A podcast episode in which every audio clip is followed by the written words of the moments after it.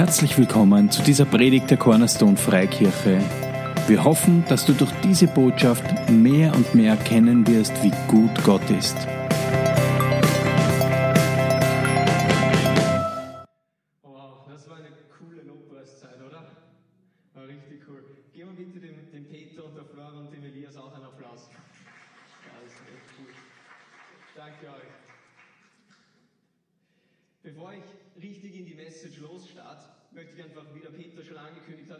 Worte zu meiner Person sagen, wer ich überhaupt bin, damit wir uns so kurz ein bisschen kennenlernen. Mein Name ist Marcel Fischer, ich bin 19 Jahre alt. Ich, ich komme aus Hagenbrunn. Wie viele von euch kennen die Ortschaft Hagenbrunn? Bitte ein kurzes Anzeigen. Halleluja! Vier von euch. Der Rest von euch, Gott liebt euch trotzdem, ist okay. Bin euch nicht böse. Äh, Ich wohne gerne in Hagenbrunn, es ist so ein bisschen eine heurige Gegend.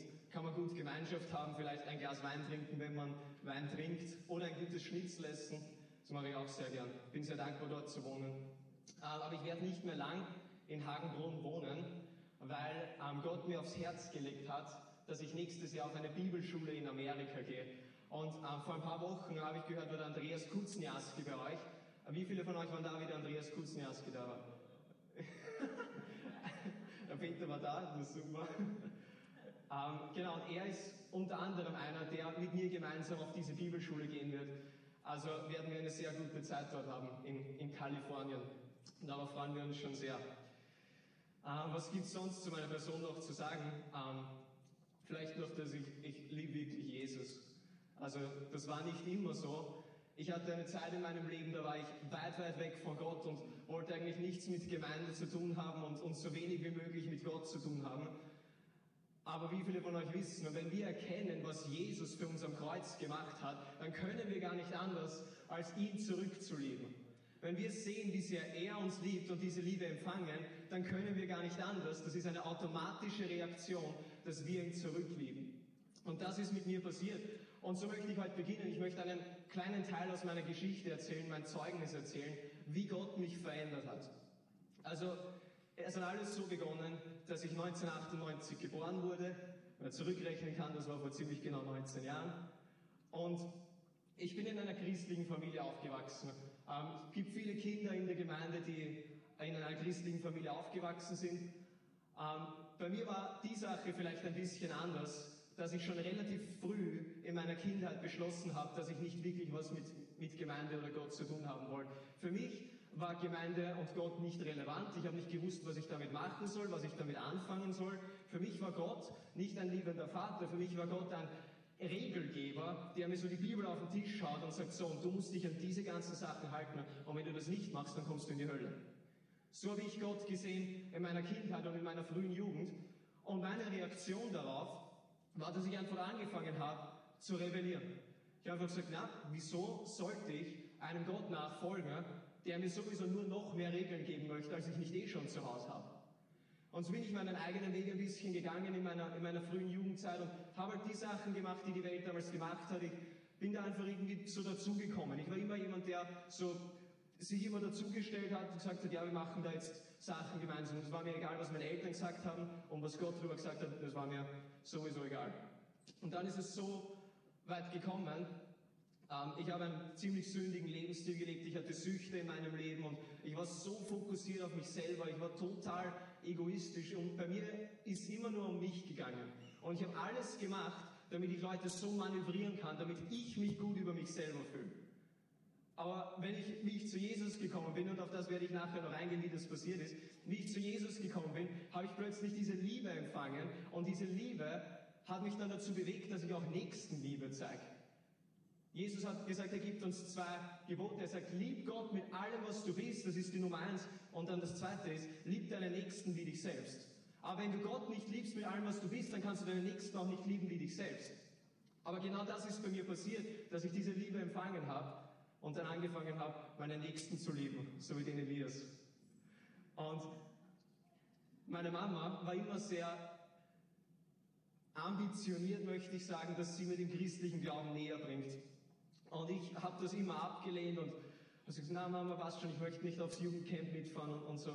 Und sie hat aber richtig darauf bestanden, hat gesagt, komm Marcel, jetzt bist du alt genug, jetzt bist du 14, jetzt kannst du mal zur Jugend schauen in, in unserer Gemeinde. Und ich habe mir gedacht, na Mama, bitte nicht. Oh, das ist sicher wie am Sonntag, das ist zart, das ist langweilig, für, für was brauche ich das? Und sie ist aber so beharrlich, sie hat so beharrlich darauf bestanden, dass ich dann schlussendlich gesagt habe, okay, weißt du was, ich schaue einfach mal hin. Und vielleicht habe ich ein bisschen den Gedanken im Hinterkopf gehabt, wenn ich dann hinschaue, dann kann ich sagen, ja, ich war eh dort und es hat mir nicht gefallen und dann zwingt sie mich nicht mehr hinzugehen. So war vielleicht ein bisschen mein Gedanke dabei.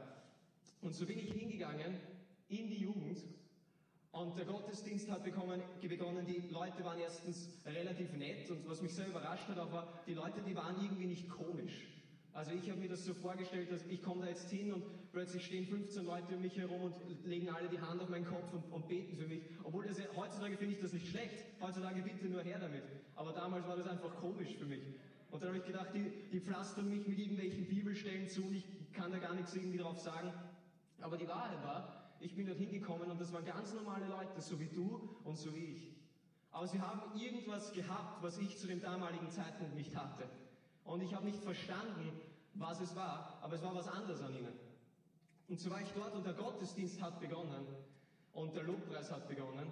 So eine Lobpreis-Session, wie wir sie heute auch gehabt haben. Und während ich so dastehe und ich bin mit aufgestanden, habe einfach mitgesungen, weil ich wollte nicht der Einzige sein, der irgendwie auffällt und, und sitzen bleibt bin somit aufgestanden und stehe da, singt quasi so mit im Lobpreis, aber absolut ohne irgendein Herz dahinter.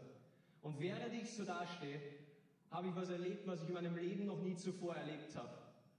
Ich habe etwas in meinem Herzen so intensiv gespürt, dass so eine Realität für mich war, dass ich gewusst habe, das ist jetzt nicht die Musik, das ist kein Hype, das ist nicht irgendwas, was mir jemand von außen einflößen kann, weil es so real war. Und ich habe diesen überwältigenden Frieden und diese Liebe und diese Annahme gespürt, während ich im Lobpreis da gestanden bin. Und ich, es war so intensiv, ich habe nicht gewusst, was da jetzt los ist, weil ich war in hunderten Gottesdiensten, ne, aber habe nie Veränderung erlebt. Und ich möchte genauso dir heute sagen, du kannst zu hunderten Gottesdiensten gehen, ohne dass du jemals ein Stück Veränderung in deinem Leben erlebst, weil du dein Herz nicht aufmachst für das, was Gott dir geben möchte. Und genauso war es in meinem Leben auch. Aber wie er mich berührt hat, ist etwas in mir passiert. Und ich hab, bin weggegangen, habe mir gedacht, ich habe keine Ahnung, was das war, aber es war Hammer. Und so bin ich nach Hause gegangen, habe in den nächsten Wochen begonnen, die Bibel zu lesen und plötzlich hat die Bibel angefangen, Sinn für mich zu ergeben. So, ich habe mir gedacht, wow, das ist doch nicht so ein nur langweiliges Buch, ein Geschichtsbuch oder so. Nein, das ist lebendig. Warum? Weil ich habe begonnen, es mit der Hilfe vom Heiligen Geist zu lesen. Wenn wir die Bibel lesen mit der Hilfe vom Heiligen Geist, dann wird es lebendig, weil er ist der Geist der Wahrheit, er führt uns in alle Wahrheit, er ähm, haucht auf das Wort und er macht es lebendig für uns. Das habe ich erlebt und habe dann ein paar Wochen später eine Entscheidung getroffen in meinem Leben. Es war in einem Gottesdienst. Ich habe gesagt, Jesus, du bist wirklich real, ich habe dich erlebt. Und wenn du wirklich so real bist, wie ich dich erlebt habe, dann gebe ich dir mein Leben. Ich lasse los von meinen eigenen Wegen und ich möchte nur noch für dich leben. Und das war der Zeitpunkt, wo, was wir nennen, neu geboren stattgefunden hat, wo ich neu geboren wurde. Und die Bibel sagt in 2. Korinther 5, 17, ist jemand in Christus, so ist er eine neue Schöpfung, das Alte ist vergangen und siehe, alles ist neu geworden. Und genau das ist mit mir passiert. Das Problem ist manchmal, Leute wissen gar nicht, dass sie ganz neu gemacht worden sind. Manche Leute sagen, ja gut, ich habe mein Leben Jesus gegeben und, und was ist jetzt? Aber die Wahrheit ist, dass in deinem tiefsten Inneren etwas passiert ist, dass du ganz neu gemacht worden bist und dass sich deswegen ein brandneues Leben für dich eröffnet. Das habe ich erlebt und deswegen, ich bin so begeistert von Jesus gewesen zu dem Zeitpunkt und ich, ich bin es heute noch. Vielleicht bekommst du das ein bisschen mit. Und ich bin gern begeistert von Jesus und ich schäme mich ehrlich gesagt nicht dafür. Aber Jesus hat mein Herz gewonnen. Er hat mein Herz gewonnen. Er ist, er ist die Liebe meines Lebens. Und der Grund, warum er mein Herz gewonnen hat, ist, weil ich ihn erlebt habe. Und dann, und so möchte ich direkt überleiten in das Thema, das Gott mir heute aufs Herz gelegt hat. Dann habe ich mein Leben Jesus gegeben und ich habe begonnen, ich bin zufällig auf YouTube, bin ich so auf einen Typen gestoßen, der so auf der Straße herumgeht und der betet für Leute und die Leute werden geheilt. Und ich habe mir gedacht, was ist da los? Seit wann geht das, habe ich mir gedacht. Warum? Weil ich war 14 Jahre lang in einer Gemeinde und niemand hat mir gesagt, dass ich für Kranke beten kann und sie werden wirklich geheilt. Also ich habe gewusst, das passiert vielleicht manchmal und, und vielleicht und wenn es der Wille Gottes ist. Aber ich würde von euch wissen, der Wille Gottes ist schon am Kreuz festgestellt worden. Der Wille Gottes war schon seit 2000 Jahren Heilung und ist heute auch noch Heilung. Und genau deswegen werden wir heute am Ende des Gottesdienstes auch für die Kranken beten und wir werden sehen, wie Gott coole Wunder macht. Also seien sei wir darauf vorbereitet. So habe ich begonnen, quasi das zu sehen und das hat etwas mit mir gemacht. Ich hatte plötzlich einen Hunger danach, das zu erleben, was ich da gesehen habe.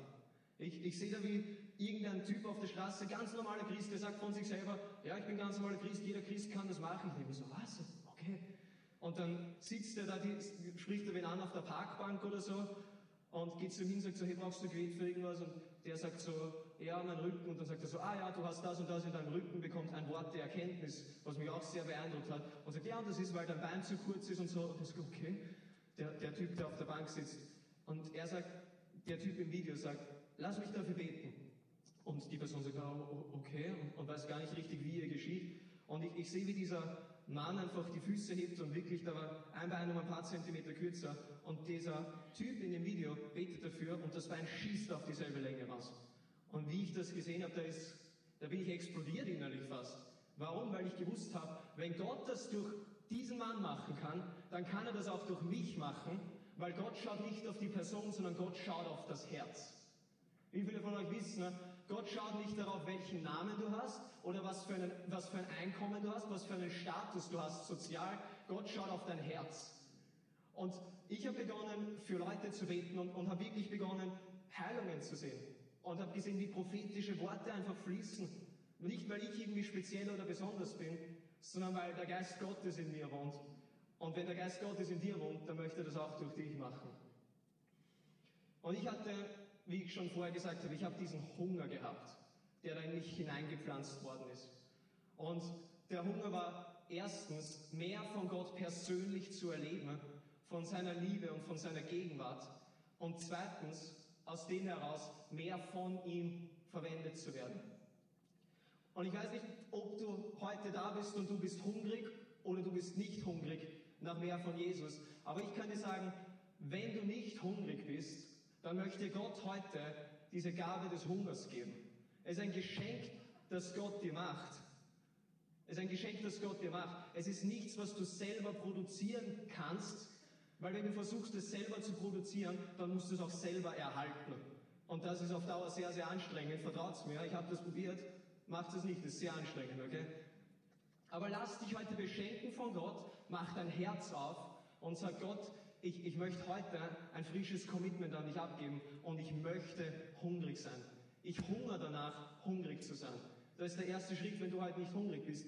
Wir werden später beten und ich, ich weiß, dass Gott einigen von euch, oder eigentlich glaube ich, dass er allen von euch, die es wirklich ernst meinen und das wollen, dass er allen von euch diese Gabe des Hungers gibt.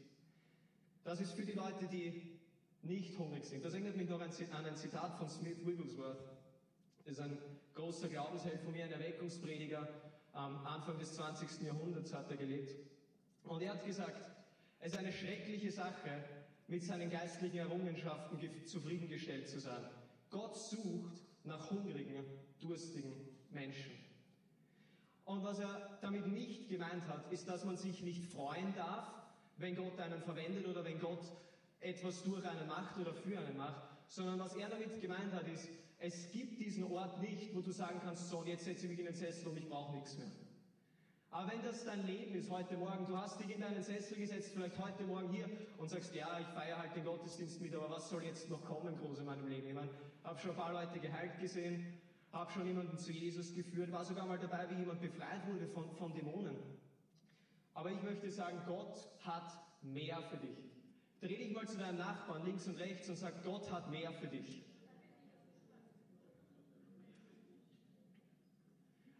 Und jetzt sag, und du wirst es empfangen.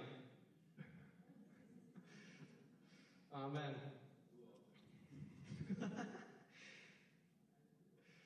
Das ist für die Leute, die nicht hungrig sind. Und jetzt für die Leute, die diesen Hunger in sich spüren, nach mehr von Gott. Das ist der Hammer, weil dein Hunger ist wie ein Magnet, der an der Kraft Gottes vom Himmel zieht. Und wenn du wirklich authentisch hungrig bist nach Gott, dann wird er dich nicht warten lassen. Gott lässt seine Söhne und Töchter nicht hungern. Das ist einfach das, was, was ich euch heute sagen möchte. Elias, kannst du, kannst du kommen und, und das Piano ein bisschen im Hintergrund spielen? Seid nicht irritiert dadurch. Ähm, es hilft einfach mir, wenn, wenn ich predige, ich halte gern meine Augen auf Jesus und, und mir hilft das einfach, wenn, wenn jemand im Hintergrund Lobpreis macht. Und ich glaube auch, dass es euch helfen kann, euer Herz aufzumachen für das, was Gott euch halt schenken möchte.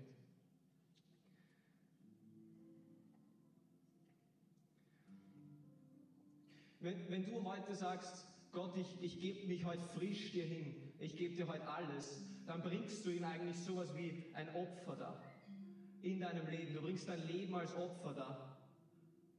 Und im Alten Testament, in der Geschichte von Elias, sehen wir, dass Gott sein Feuer auf das Opfer fallen lässt.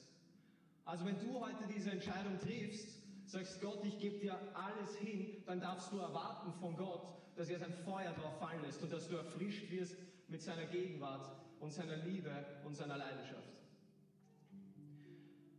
Und wie ich dann quasi diese Sachen kennengelernt habe, nachdem ich mich bekehrt habe, ist mir dann eine Sache klar geworden. Mir ist klar geworden, du kannst Jesus annehmen, du kannst ein einfaches Gebet auf einem Altar beten oder so, und du kannst aber danach ein langweiliges, seichtes Leben führen. Warum? Weil du dich mit diesem einen Gebet, das du gesprochen hast, zufrieden gibst. Die andere Möglichkeit aber ist, dass du hungerst und dürstest nach dem, was Gott dir geben möchte und du ein Leben in Friede, Freude, Gerechtigkeit lebst, das ein richtiges Abenteuer ist. Und ich stehe heute da und ich sage dir, das christliche Leben ist nicht nur irgendwie eine Krücke, die du verwenden kannst. Das christliche Leben ist ein Riesenabenteuer, das Gott mit dir gehen möchte.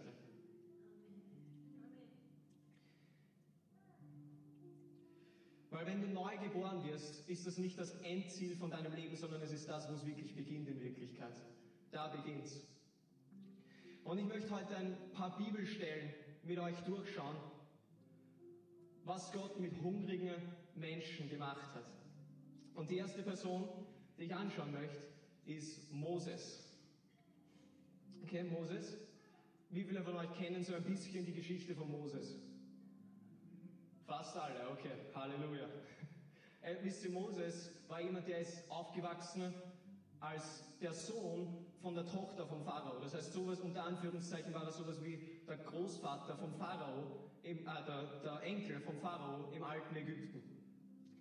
Das bedeutet, dass er enormen finanziellen Wohlstand hatte. Das bedeutet, dass er Sicherheit hatte in der Position, in der er war. Das bedeutet, dass er ähm, wie sagt man, wirtschaftliche Sicherheit auch erlebt hat.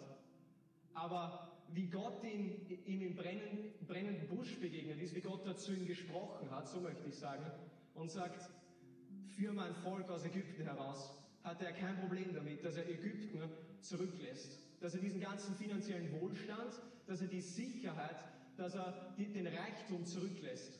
Und dass eine Eigenschaft von hungrigen Menschen ist, wenn du wirklich hungrig bist nach Gott, dann ist es nicht so wichtig, was es dich kostet, weil er alles für dich wert ist. Und das ist das, was wir im Leben von Moses sehen. Er hatte kein Problem, Ägypten zurückzulassen und Gott nachzufolgen.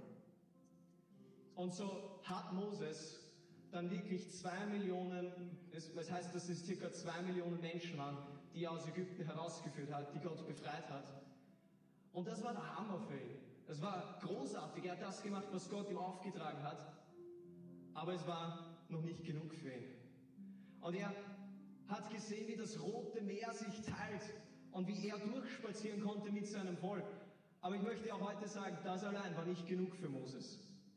Wieso wissen wir das? Weil wir sehen in 2. Mose, Kapitel 33, Vers 18, hat er Worte ausgeschrieben, die bis heute nachhallen.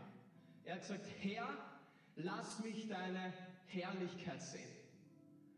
Und wenn ich das höre, dann denke ich nicht, dass Mose irgendwie ein selbstsüchtiger, arroganter Typ war, das, der irgendwie nie zufriedenzustellen war. Nein, dann sehe ich den Schreier von einem hilflosen Kind Gottes, das sagt, Gott, ich brauche mehr von dir, egal was es mich kostet. Er hat geschrieben, lass mich deine Herrlichkeit sehen. Und Gott hat das geehrt. Wir wissen, Gott hat zu Mose gesagt, Moses, ich kann dich nicht in mein Gesicht schauen lassen, weil niemand kann in dein Gesicht schauen und weiterleben. aber ich sag dir was, ich lasse dich nur meinen Rücken sehen. Und so hat Moses auf dem Berg Sinai den Rücken von Gott gesehen. Und diese Erfahrung, dieses Erlebnis war so intensiv, dass er vom Berg hinuntergekommen ist und das heißt, sein Gesicht hat, hat geleuchtet. So unvorstellbar sich das anhört. Sein Gesicht hat geleuchtet. Warum? Weil er mit so einer Herrlichkeit konfrontiert war in der Begegnung, die er mit Gott gehabt hat. Und das haben alle im Volk Israel gesehen, dass sein Gesicht leuchtet. Das bedeutet, Gott kann dich auf so eine Art und Weise berühren, dass der Effekt davon sichtbar wird für die Welt, die um dich herum ist. Und ich möchte dir heute sagen, vielleicht schreist du schon lange aus, Gott verändere mich, Gott verändere mich. Und heute ist der Tag, wo Gott dich berühren möchte, auf so eine Art und Weise, wo der Effekt davon sichtbar wird für dein Umfeld. Wo sich Sachen plötzlich um dich herum ändern, nicht einfach nur, weil Gott da die Situation ändert, obwohl das auch eine Option ist, sondern weil Gott deine eigene Perspektive, deinen Blickwinkel verändert und deinen Charakter schult. Warum hat Gott Moses seinen Rücken sehen lassen? Ich dir warum. Gott war bewegt von seinem Hunger. Gott war bewegt von diesem Verlangen, ihm zu begegnen. Eine weitere Person, der blinde Bartimäus. Der blinde Bartimäus, wir finden die Geschichte in Markus 10, im Neuen Testament. Der blinde Bartimäus, ihr müsst euch das vorstellen, er war ein, ein blinder Bettler. Ich meine, es ist, es ist eine Sache, blind zu sein, es ist eine andere Sache, ein Bettler zu sein. Aber wenn du ein blinder Bettler bist, dann hast du echt kein gutes Leben erwischt. Und so ist er da gesessen, Tag ein, Tag aus und hat einfach nur darauf gewartet, bis Leute vielleicht ein bisschen Kleingeld in seinen Topf werfen. Und ihr müsst euch vorstellen, dass damals, wenn jemand arm war oder wenn er blind war, dann wurde das damals gesehen als Fluch, den Gott eigentlich auf ein Leben gelegt hat. Heutzutage wissen wir, Krankheit kommt immer vom Teufel. Damals haben sie aber geglaubt, Krankheit kommt von Gott. Und somit haben die Leute ihn verachtet, haben ihn wahrscheinlich täglich beschimpft und haben ihn oft bespuckt auch. Er war der niedrigste Abschaum der Gesellschaft. Und der blinde Bartimäus ist so da gesessen, wie wahrscheinlich an 100 Tagen auch zuvor, hat einfach gewartet, bis ein bisschen Geld zusammenkommt. Aber plötzlich ist da irgendwie ein Tumult entstanden um ihn herum. Und er hat nicht ganz gewusst, was da jetzt gerade los ist. Und plötzlich überhört er aber, hey, Jesus aus Nazareth ist da. Und Jesus aus Nazareth, damals, das war ein Name, den jeder in der ganzen Umgebung gekannt hat. Warum? Weil er ist gekommen, alle, die zu ihm gekommen sind, sind befreit worden und sind geheilt worden. Und er hört, dass Jesus jetzt gerade irgendwie da an ihm vorbeispaziert. Und was macht er? Er schreit aus und sagt, Jesus, Sohn Davids, hab Erbarmen mit mir. Und dann heißt es in, wir sehen das in Vers 47 und 48, dann heißt es, von allen Seiten fuhr man ihn an, er solle still sein. Aber wisst ihr was, Bartimäus war hungrig. Er hat sich nicht davon abhalten lassen, was irgendwer andere ihm gesagt hat, dass er nicht nach Gott hungern darf, so wie er das im Herzen hat.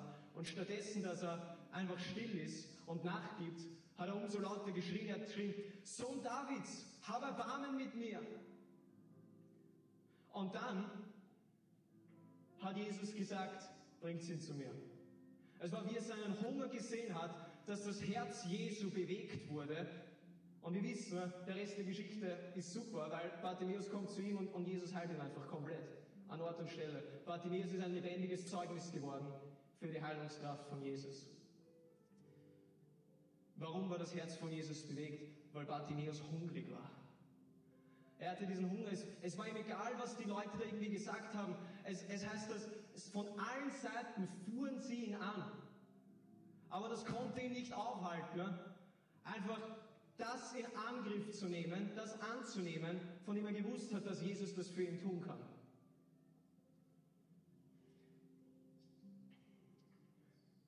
Jesus war bewegt von seinem Hunger. Und ein drittes Beispiel möchte ich auch noch mit euch anschauen aus der Bibel. Und zwar die 120 Nachfolger von Jesus, nachdem er gestorben und auferstanden ist. Wisst ihr, Jesus hatte so einen engen Kreis von Nachfolger, das waren seine zwölf Jünger, seine zwölf engsten Nachfolger. Aber wir wissen, dass seine Gruppe dann ein bisschen gewachsen ist. Warum? Weil in Apostelgeschichte Kapitel 1 heißt es dann, dass sich 120 versammelt haben, um miteinander zu beten und, und Gemeinschaft zu haben. Und ihr müsst euch denken, dass diese Leute, viele von denen haben Jesus auch persönlich gekannt. Die haben ihn gesehen, die haben Zeit mit ihm verbracht. Die haben gesehen, wie er Wunder getan hat und es hat ihnen das Gehirn weggeblasen, weil es so intensiv war.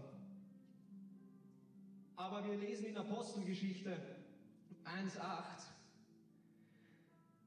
aber ihr werdet, das sagt Jesus zu diesen Leuten, er sagt, aber ihr werdet die Kraft des Heiligen Geistes empfangen, der auf euch kommen wird.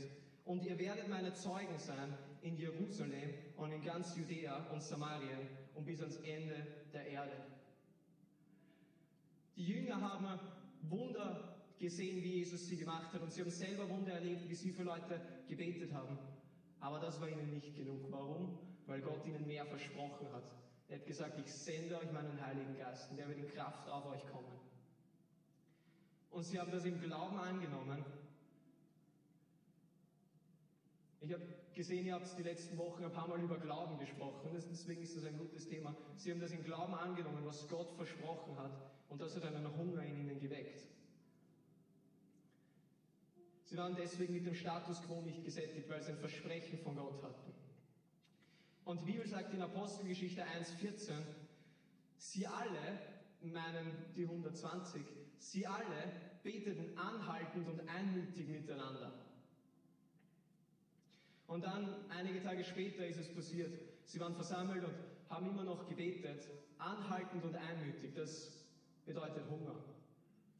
Und sie waren dort, haben gebetet und plötzlich passiert, der Heilige Geist kommt auf sie. Es war die intensivste Begegnung mit Gott, die sie jemals gehabt haben. Es heißt sogar, dass äh, Feuerzungen auf sie gekommen sind und, und sie haben in neuen Sprachen geredet. Und was ist dann passiert? Ja, ich sage euch, was dann passiert ist. Sie sind rausgegangen. Sie konnten das nicht für sich behalten. Ne? Sie sind rausgegangen und die Leute, das war ein Spektakel. Die Leute haben gedacht, was ist mit denen los? Die fühlen sich auf, als ob sie betrunken wären, sagt die Bibel. Und dann ist quasi die erste Großevangelisation durchgeführt worden mit Petrus als Prediger und 3000 Leute haben sich an einem Tag bekehrt, sagt die Bibel. Warum? Weil Gott sie mit seinem Heiligen Geist erfüllt hat. Und warum? Weil sie hungrig waren. Hunger zieht am Herz von Gott. Und das ist eine wichtige Sache. Ich, ich wünsche mir wirklich, dass, dass sich das einbrennt in euch, wenn wir uns entscheiden, hungrig zu sein. Wenn wir sagen, Gott, ich möchte mich nicht einfach nur mit dem zufrieden geben, was ich bis jetzt erlebt habe. Ich weiß, dass da mehr ist. Warum? Weil du unendlich groß bist. Dann bewegt das das Herz Gottes. Und Gott berührt, berührt einen. Es wäre so schade, wenn du dich mit dem Status quo zufrieden gibst und Gott in Wirklichkeit viel mehr für dich hat. Und das hat er. Und bevor wir jetzt anfangen, uns nochmal in den Lobpreis zu begeben und uns auszustrecken, möchte ich noch ein kurzes, ein kurzes Erlebnis von mir erzählen, was ich erlebt habe an einem Moment oder in einer Zeit, wo ich sehr, sehr hungrig nach Gott war. Ähm, letztes Jahr im Sommer war ich auf einer Konferenz in der, in der Tschechischen Republik, die heißt Awakening Europe. Wie viele von euch haben etwas von Awakening Europe gehört? Sehr cool. Es ist ein, ein hammermäßiger Dienst und ähm, die veranstalten einmal im Jahr eine riesige Konferenz und zu der Konferenz waren, sind ca. 12.000 Leute gekommen. Es war in Prag. Und ich war so hungrig nach Gott. Ich habe gewusst, Gott hat etwas für mich bei diesem Event. Und Tage vorher habe ich gebetet und ich habe gesagt, Gott, berühr mich, erfrisch mich, erneuer mich. Mache etwas mit mir. Lass mich nicht auf dieselbe Art und Weise wieder nach Hause gehen, wie ich hergekommen bin. Und ich bin hingefahren und hatte diese Erwartung an Gott. Ir irgendwas wird passieren. Ich, ich, weiß nicht wann, ich weiß nicht genau wie, aber irgendwas wird Gott in mir machen. Und dann am ersten Tag ist nichts passiert. Also es war, ich meine, es war ein cooler Gottesdienst. Aber es war kein Durchbruch da in dem Sinne. Und am zweiten Tag war es auch sehr cool, aber es war kein Durchbruch da in dem Sinne. Aber am dritten Tag von der Konferenz in der Morgensession gab es eine Zeit, wo wir einfach Lobpreis gemacht haben und ich habe mich einfach ausgestreckt nach Gott. Ich habe irgendwie diese Einladung vom Heiligen Geist gespürt. Werde jetzt einfach still und bete mich an. Und ich bin still geworden und ich habe meine Hände einfach hochgehoben und ich habe einfach angebetet. Und ich habe einfach mit Gott geredet und bin still gewesen. Und ich bin da gestanden, wahrscheinlich 10, 15 Minuten. Und auf einmal, wie, wie aus dem Nichts, ich habe sowas noch nie erlebt, plötzlich spüre ich, wie eine Kraft, wie, wie eine Elektrizität vielleicht, durch meinen Körper durchgeht und ich bin nach hinten gefallen, auf irgendeine Frau drauf, da habe ich gar nicht gewusst, wie mir geschieht und ich falle auf den Boden. Und ich, ich, ich liege am Boden und ich erlebe die Liebe Gottes. Es war wie wenn Wellen der Liebe Gottes über mich drüber gegangen sind und alles weggeweht haben, was sich irgendwie angesammelt hat an Sorgen und vielleicht Furcht und all diesen Dingen. Und ich, ich habe gehört, wie Gott zu mir spricht und er hat zu mir gesprochen über die Zeit, in der ich jetzt gerade drinnen bin und, und auch über die Bibelschule, ähm, auf die ich jetzt nächsten Monat gehen werde. Und das war ein Erlebnis mit Gott, das mich wirklich verändert hat. Und es war nichts, was ich selber versucht habe heraufzubeschwören. Ich bin ganz still geworden vor Gott und habe mich einfach nach ihm ausgestreckt. Ich hatte einfach nur ein hungriges Herz.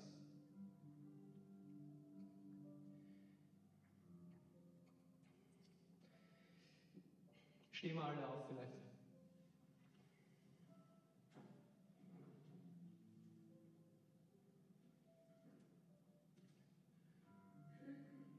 Jesus, wir danken dir für deine Liebe. Wir danken dir für deine Gegenwart heute Morgen, Herr Jesus. Herr, wir erkennen, dass du da bist. Und wir beten dich jetzt an, Herr Jesus. Nimm einfach ein paar Sekunden, um einfach wirklich Gott anzubeten. Mach's laut, mach's leise, wie auch immer du möchtest. Aber schütt dein Herz jetzt vor Gott aus, mach dein Herz auf vor Gott. Geh auf Empfangshaltung.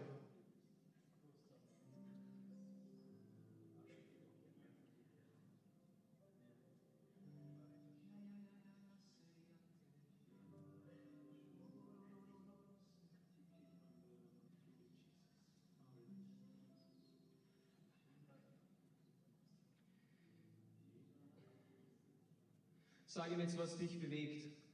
Mach dein Herz auf. Mach dein Herz auf.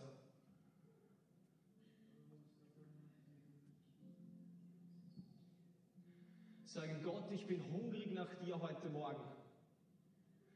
Berühre mich, verändere mich, mach mich frei, heil mich,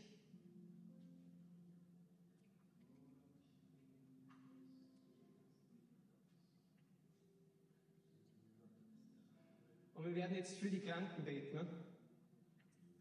Und wir dürfen erwarten von Gott, dass er Wunder tut, weil er hat in seinem Wort gesagt in der Bibel, durch seine Wunden sind wir geheilt. Amen. Wie viele von euch glauben das? Dass weil Jesus geblutet hat am Kreuz und weil er Wunden auf seinen Händen hat, dürfen wir Heilung in Empfang nehmen. Wie viele von euch haben irgendein körperliches Problem heute Morgen? Ihr seid krank auf irgendeine Art und Weise, Schmerzen, ähm, was auch immer. Zeigt mal eure Hand. Okay, ich möchte gleich sagen, hier gibt es keine Scham oder irgendwie sowas. Okay, wir sind eine Familie. Niemand muss sich schämen, wenn er krank ist. Das heißt nicht, dass man irgendwie zu wenig Glauben hat. Wenn du krank bist, dann bist du einfach nur eine Plattform für Gottes Liebe und Kraft, dass sie heute auf dir landet. Okay? Was wir jetzt machen werden, ist, wir werden füreinander beten. Wenn du eine Krankheit in deinem Körper hast, dann zeig nochmal auf.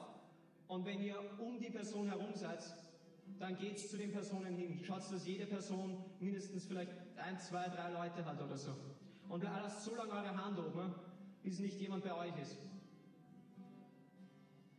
Sucht euch jetzt jemanden. Ja, du, du gehst zu ihm am besten. Und was wir machen werden, ist, wir werden jetzt für Heilung beten ne? und wir werden befehlen, dass Heilung geschieht. Warum? Weil Jesus das auch immer so gemacht hat. Wir müssen nicht zehn Minuten betteln vor Gott. Das ist etwas, das Gott schon verbracht hat, dass wir jetzt durch unseren Glauben in die Realität sind. Okay? Vater, ich danke dir jetzt in Jesu Namen für komplette Heilung in jedem kranken Körper. Ich danke dir, dass deine Kraft jetzt von Kopf bis Fuß anfängt zu wirken und dass du Leute komplett heilst. Jemand ist da, du hast was mit, mit deiner Gebärmutter oder so. In Jesu Namen sei komplett gesund jetzt. Danke, Vater. Ich danke dir, dass Migräne, Kopfschmerzen verschwinden und nicht mehr wiederkommen in Jesu Namen. Danke für komplette Heilung in jedem Rücken, jeder Schulter, jedem Knie. In Jesu Namen. 100% Heilung.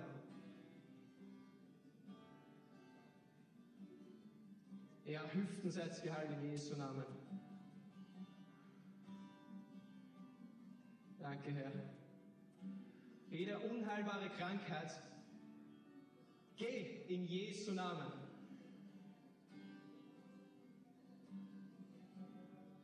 Danke, Vater.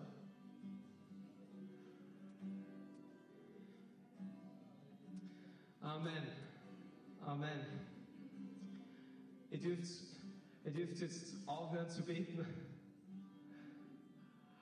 Und wenn du Gebet empfangen hast, du hattest ein Problem und du kannst es spüren, ich möchte, dass du es jetzt ausprobierst, dass du irgendwas machst, was du selber vorher nicht machen konntest. Tu irgendwas. Wenn es deine Schulter war, dann beweg deine Schulter. Wenn es dein Knie war, beweg dein Knie. Wenn du irgendwo was gespürt hast, innerlich oder so, konntest du das irgendwie spüren, dann schau, ob es noch da ist. Probier es jetzt einfach aus.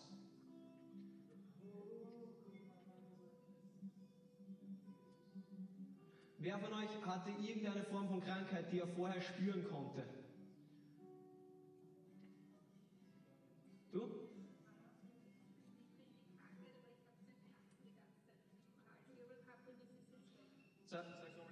Also ich habe so einen Knacksen im Halswirbel gehabt. Ich weiß nicht, ob das eine Krankheit ist, aber auf jeden Fall ist das weg und es, es ist beruhigend und es ist gut, dass es weg ist. Halleluja. Wuhu. Gib mal Jesus einen Applaus.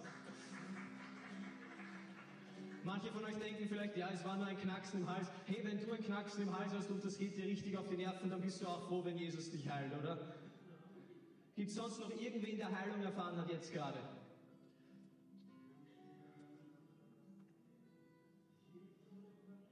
Okay, Hammer. Ich deklariere, dass jede einzelne Person spürbare Veränderung erfährt über die nächsten Tage und Wochen in Jesu Namen. Okay.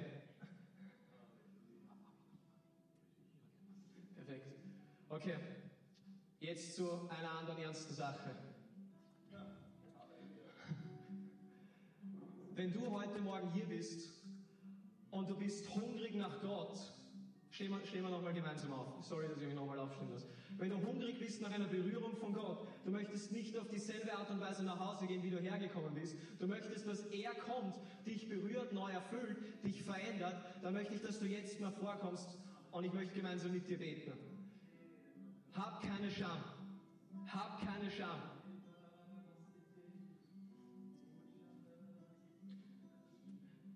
Ja, stellt euch einfach so auf, dass noch ein paar Leute Platz haben. Ich habe noch einen zweiten Aufruf zu machen. Wenn du hier bist und du bist nicht hungrig nach Gott, aber du möchtest hungrig nach ihm sein, dann komm jetzt auch nach vor.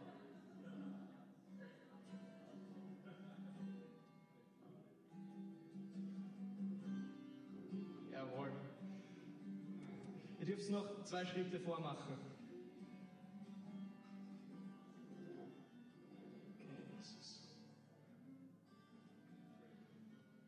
Und der Elias und die Flora werden uns jetzt noch ein, vielleicht zwei Lobpreiss-Songs führen. Und ich möchte einfach durchgehen und für jeden kurz beten. Also, und ich werde die Hand auflegen, also bitte erschreckt euch nicht, okay? Aber ich glaube, dass Gott etwas machen wird in jedem Einzelnen von euch. Warum? Weil er bewegt ist von einem hungrigen Herzen.